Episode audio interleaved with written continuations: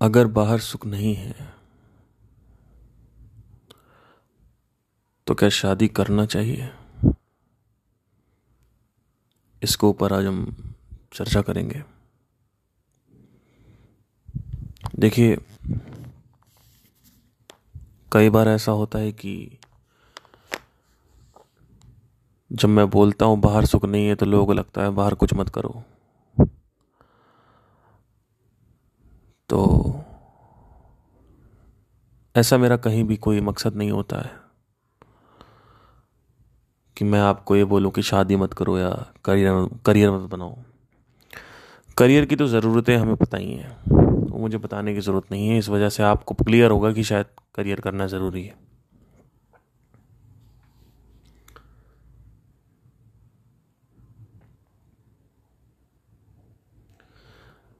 शादी जब आपको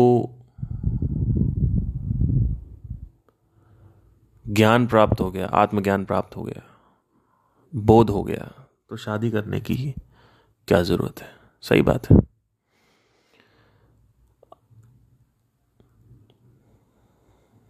दो हज़ार बीस की बात है। किसका कॉल आ गया ये? एक सेकंड दीजिएगा ज़रा थोड़ा सा।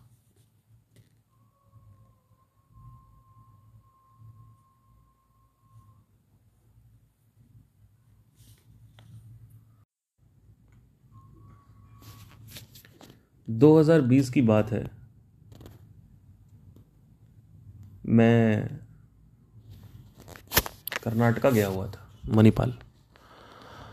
तो कर्नाटका में जब मैं वहाँ पे था तो मुझे ऐसा लगा कि अब तो मुझे ज्ञान प्राप्त हो चुका है और मेडिटेशन भी कर रहा हूँ। तो अब शायद मुझे रिलेशनशिप की ज़रूरत ना हो।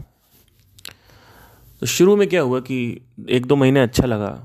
अपना जिम कर रहा हूँ पिज़्ज़ा खा रहा हूँ बियर वगैरह भी पी रहा हूँ। अच्छा लग रहा था, मज़ा आ रहा था। दो तीन लोग थे बात बात करता था मैं। ज़्यादा नहीं करता था ठीक है। पर अंदर से एक, फिर भी एक था कि यार कुछ है नहीं यहाँ पे। मतलब एक कुछ एम्प्टीनेस टाइप का लग रहा था।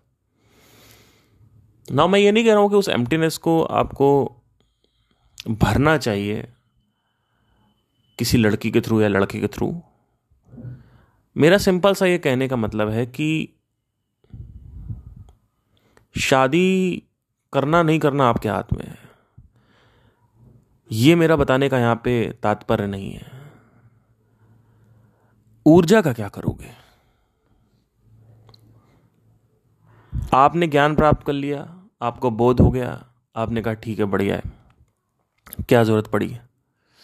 लेकिन ऊर्जा का क्या करोगे? ऊर्जा तो ज्ञान से या अज्ञान से रुकती नहीं है। तो उस ऊर्जा का करोगे क्या? या तो तुम्हारे पास कोई एक बहुत बड़ी वजह हो, जैसे रतन टाटा के पास थी, अब्दुल कलाम जी के पास थी, या तो कोई बहुत बड़ी वजह हो।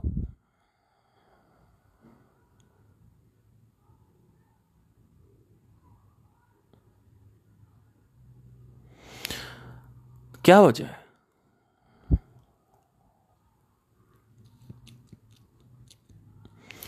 तो मैं ये नहीं कह रहा हूँ कि आपको शादी नहीं करनी चाहिए, लेकिन अगर आपके अंदर शादी का डिज़ायर है तो उस डिज़ायर को पहले पूरा करें। उसके बाद अगर नहीं बनती है तो तलाक लेके अलग हो जाओ। दोबारा शादी मत करो। लोग गलती करते हैं बार बार शादी करते रहते हैं बार बार रिलेशनशिप में जाते रहते हैं, जबकि relationship is not the answer तो ऊर्जा को लगाएँ कहाँ? वो ऊर्जा इतनी सारी हो जाती है, क्योंकि ध्यान करते हो तो ऊर्जा बढ़ेगी। जब आप ध्यान करते हैं तो ऊर्जा बढ़ती है। ऊर्जा बढ़ेगी तो एक्सप्रेस भी ज़्यादा माँगता है फिर वो, फिर इंगेजमेंट भी ज़्यादा माँगता है लाइफ में। तो जीवन में फिर आपको इंगेजमेंट भी चाहिए बिजीनेस भी चाहिए, कहाँ से लाओगे? तो ऊर्जा जो है, उसकी प्रकृति ही ऐसी है कि ऊर्जा जब बढ़ जाती है या ऊर्जा कम भी रहती है तो ऊर्जा को उपस्थित करना ही पड़ेगा आपको एक्सप्रेस करना ही पड़ेगा। ऊर्जा को बाहर फेंकना पड़ेगा, या तो ऊर्जा नीचे से फेंकी जाती है या ऊपर से फेंकी जाती है। लेकिन कई लोग जैसे शादी भी करते हैं, काम भी करते हैं तो कुछ लोग नीचे से फेंक रहे हैं एक्सक्यूज मी कुछ लोग ऊपर से फेंक रहे हैं। तो दोनों जगह से भी फेंकना ज़रूरी है, क्योंकि ऊपर से कितना फेंकोगे आप? ऊपर से आपने दिमाग लगाया, कुछ क्रिएटिव किया, वहाँ से भी करोगे, नीचे से भी करोगे। तो आइडियली आपको कुछ छोड़ना नहीं है। सेक्स वगैरह छोड़ना नहीं है। ठीक है। सेक्स वगैरह जो है, उसको आप करते रहिए। क्योंकि जवानी में आदमी ज़्यादा सेक्स माँगता है, क्योंकि ऊर्जा ज़्यादा है। ये ऊर्जा जो है, उसकी प्रकृति समझना ज़रूरी है। क्या करना है, नहीं करना, वो आपके हाथ में है। ऊर्जा की प्रकृति समझना ज़रूरी है। व्हाट इज़ द करेक्टरिस्टिक व्यक्तित्व? ऑफ़ द ऊर्जा ऊर्जा का ये कहना है कि मैं निकलूँगी चाहे नीचे से निकलूँ ऊपर से निकलूँ।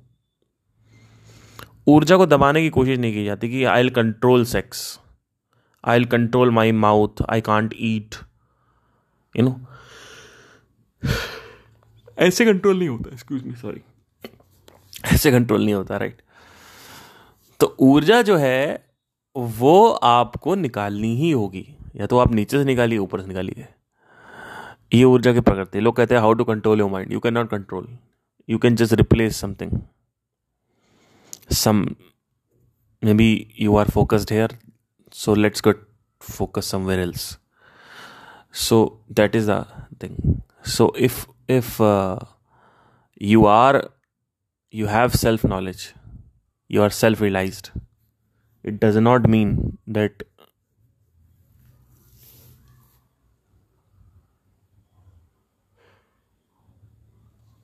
you shouldn't get married right so I hope आपको समझ में आया, छोटा सा पॉडकास्ट था.